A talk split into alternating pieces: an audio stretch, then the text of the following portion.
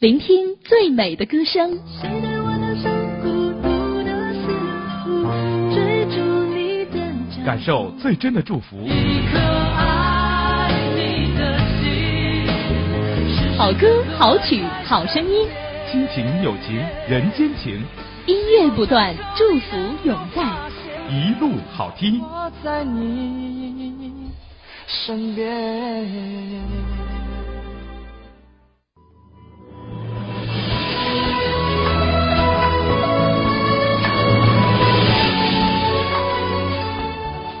演不完生旦净丑，道不尽戏梦人生。威海广播诚意制作，《梨园春秋》。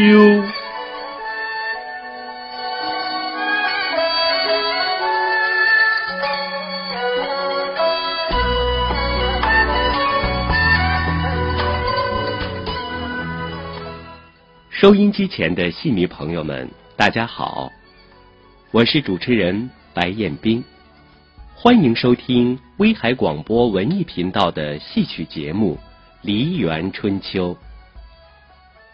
如果你问我，在中国文艺舞台上传统艺术门类中，哪项艺术历史最久远，群众基础最牢固？我想答案很简单。那就是戏曲艺术。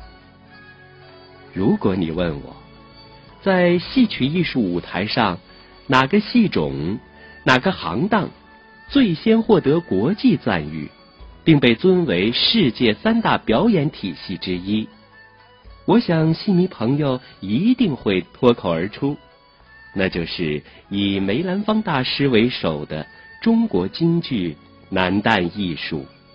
为了区分旦角艺术中的性别身份，梨园行用“乾坤”二字来分男女。乾旦特指男旦，坤旦特指女旦。二者相较，乾旦有以下的优势：首先，乾旦也就是男旦的嗓音条件明显优于坤旦，男性由于生理原因。其假声结实，音色脆亮，中气足，有厚度，因而耐听；而女性的假嗓往往尖细纤弱，缺乏厚重之感。其次，男旦的扮相，尤其是年轻时，并不比坤旦差。男旦中年之后或许会更加丰满，坤旦中年之后则容易发胖。尽管不少坤旦比男旦扮相更漂亮，但是在讲究唱念做打的表演艺术中，追求的并不是生活的再现，而是塑造更为完美的角色。而男性因为不具备生理方面的优势，则更会注重通过细节来刻画心中完美的女性形象。另外，男旦的武功把子，以致打出手的程度，更是坤旦难以企及的。尤其饰演刀马旦、武旦，男旦的优势更为明显。相对来说，男旦的艺术生命要比坤旦长得多。吴文阁，一九六七年出生于西安。一九七九年进入西安市艺术学校学习，期间曾在西安市秦腔一团攻小生，并随著名京剧男旦李德富先生学习旦角。一九八七年进入歌坛，他凭借女声男唱的反串表演红极一时。二零零一年，毅然中断自己的歌唱生涯，拜梅葆玖先生为师，潜心攻学国戏。成为近半个世纪以来梅派唯一的前旦传人，他对南旦艺术有着自己深刻的理解。南旦艺术是很严肃的，因为梅大师包括一些老的前辈创作的旦角艺术是非常深奥的。我们京剧在国外演出是真正博得了外国人的掌声，这一点是很不容易的。南旦艺术真的会消失吗？它的传承发展。经历了怎样的波折？新生代戏曲男旦的现状如何？前不久，北京长安大戏院隆重推出梅上成荀四大流派男旦专场，梨园新秀胡文阁、杨磊、牟元迪、尹俊同台献艺，力求重现四大名旦昔日风采。央视戏曲频道集中播放了现场演出实况，期间，来自中国戏剧家协会研究室崔伟主任和北京长安大戏院赵洪涛总经理畅谈了这场演出的重要意义。男旦最主要，它是一种艺术的这个遗产，它是一种艺术的现象，它是一种艺术的表演的风格。那么我们应该尊重它，应该尊重传统，应该把这种东西还是应该在我们的呵护下，让它健康的发展下去。对，实际上四大名旦的辉煌啊，呃，我认为不应该随着历史啊这个长河让他们对消失，或者要完全退缩。我们今天搞这四个男演员的这种演出呢，也是拿让观众拿他们对四大名旦的理解来看今天的小孩学的有多大距离，还差多少，还要应该怎么努力。实际上呢，是让市场再检验一下。呃，我觉得如果用男演员，让这些比较优秀的男性演员嗯来再现四大名旦，其实我们就可以最大限度的靠近四大。有些戏呢，确实是男演员演的力度要够。对你像今天晚上我们要看的《狮子惊风》，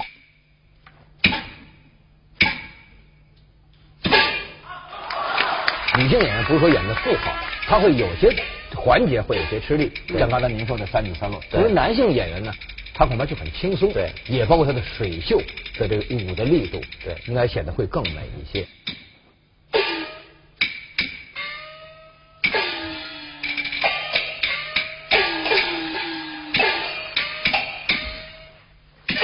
包括咱们一会儿要看到的这个《太真外传》。对其实《太真外传》的唱腔就是梅派唱腔中非常新颖的，但是却非常经典的唱腔。这个唱腔很重要的一特点就是演员的气力、气息、音色。嗯啊，他要拿捏的特别的平稳雍容。而男性演员呢，在先天上，在气息上面，在这个中气底气上面有这方面的优势。也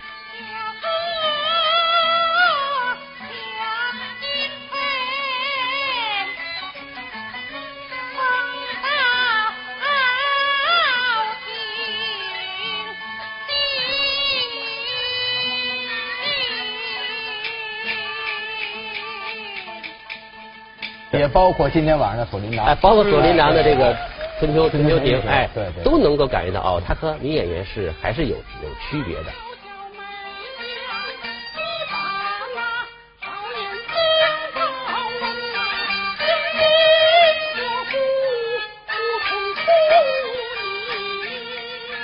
既然他们这些人在努力的学，去靠近梅上成群，我们就应该给他展示的机会，让社会呢慢慢的去认同他，去尊重他，让他们也在发展当中。百炼钢化作绕指柔，男性演女性比女性演自己更难。在戏曲舞台上，男演女不是简单的反串，而是一种艺术的再创造。男旦并不是一味的模仿女人，其本身就是作为一种特殊的艺术品而存在。要学会如何作为一个艺术化的演员，去传递女性人物的感情。当今活跃在戏剧舞台上的男旦凤毛麟角。中国现在专业戏曲院团里，男旦数量仅有十余位。他们有一种独特气质，吐气如兰，纤尘不染，以及在优雅精致包裹下的霸气。梅兰芳先生就是如此。南旦艺术虽然具有令人珍视的艺术价值，但其发展之路几经坎坷。从四大名旦陨落，到文革时南旦被彻底禁绝。尽管上个世纪八十年代后，张君秋、宋长荣、温如华等几位男旦艺术家重返舞台，也只是昙花一现。男旦的发展趋势仍不容乐观。在对普通观众采访中，我们就能听到截然不同的声音。男孩学旦角有点别扭似的，但是后来一点点接触多了，嗯，他还有自己的就是优势。男同志能可以这个模仿这个女同志的行动啊，这个形态呀、这个语气呀、是不容易的。所所以他这个就价值就高，那个音质方面，唱出的音质方面也好，宽。对，学出的那个劲儿了，就是那个样子，从那个走路啊、说话是什么来说呢？必须得找那个感觉。我觉得一个男孩子的话，要这样的话，反正我作为家长来说啊，有点接受不了。身为中国戏剧家协会红梅大奖金奖获得者，男旦演员刘铮的母亲也道出了自己的压力。他大赛的时候，马上就有人请问那个什么刘铮的母亲，呃，是不是神经不正常啊？为什么支持孩子唱男旦？面对这些声音，曾经沉浮社会舆论风口浪尖的胡文革谈到。我想这个问题就是好多人误解了、误会。艺术这个东西本身就是一个说白了是个假的，它不是真的。但是呢，等你进入角色，当我化上妆以后，进入后台后，我就会进入一种氛围。在这个范围之内，比如说我今天演演什么戏，今天演《霸王别姬》，我可能就会进入虞姬这个角色，而不是说我生活中天天就在虞姬里。但是我平时我要做的是，我要我要完成，我要把我的本事要长。能耐你得长会，你的唱、你的念、你的表、你的武功、你的一切基本功，你完全都要掌握了，这是最基本的。身为央视戏曲频道的节目主持人白燕生，在观众来信中看到了以下的声音：一种观众就说他们很直白，就是不舒服。一个五大三粗的一个男的站在舞台上，女里女气的唱女声，他就觉得不舒服。这是观众写给我的反馈。还有一部分。我们看到了希望，这么多年我们没有看到通过电视的展示，我们看到了那么一大批优秀的男旦的后备力量。我们真的希望四大名旦也好，四小名旦的辉煌能够再次出现。这就是普通观众的真实的声音。虽然男旦艺术有着独特的优势和昔日的辉煌，在优秀昆旦人才辈出、耀眼夺目的主流环境下，男旦演员。因群体弱小和演出机会有限，越来越被边缘化，难以打出广阔的疆土。男旦演员更强于继承和演出传统流派剧目，在新剧目创演上难有作为，这使他们在当前提倡新剧目创作的潮流中颇为落寞乏力。与男旦名家相比。当前的男旦演员多为改行或票友出身，缺乏专业培养，其唱功和表演难以征服观众。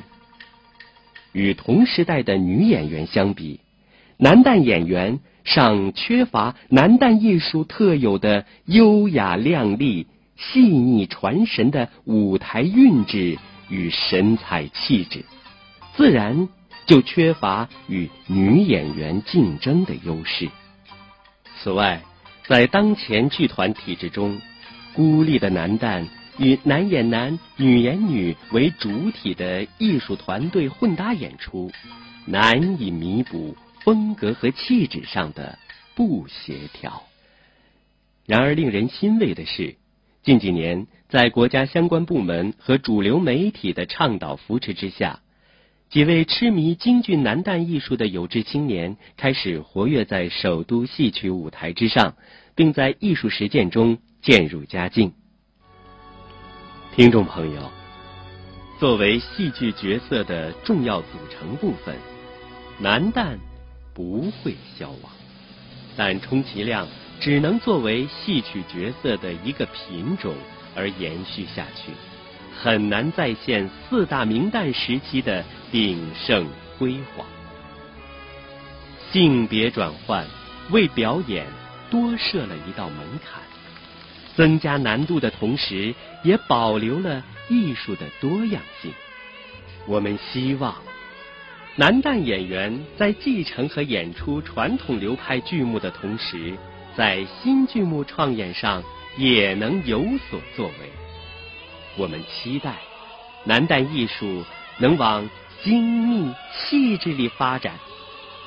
除了演员要提高自己水平之外，社会应该给予更多的宽容空间和支持。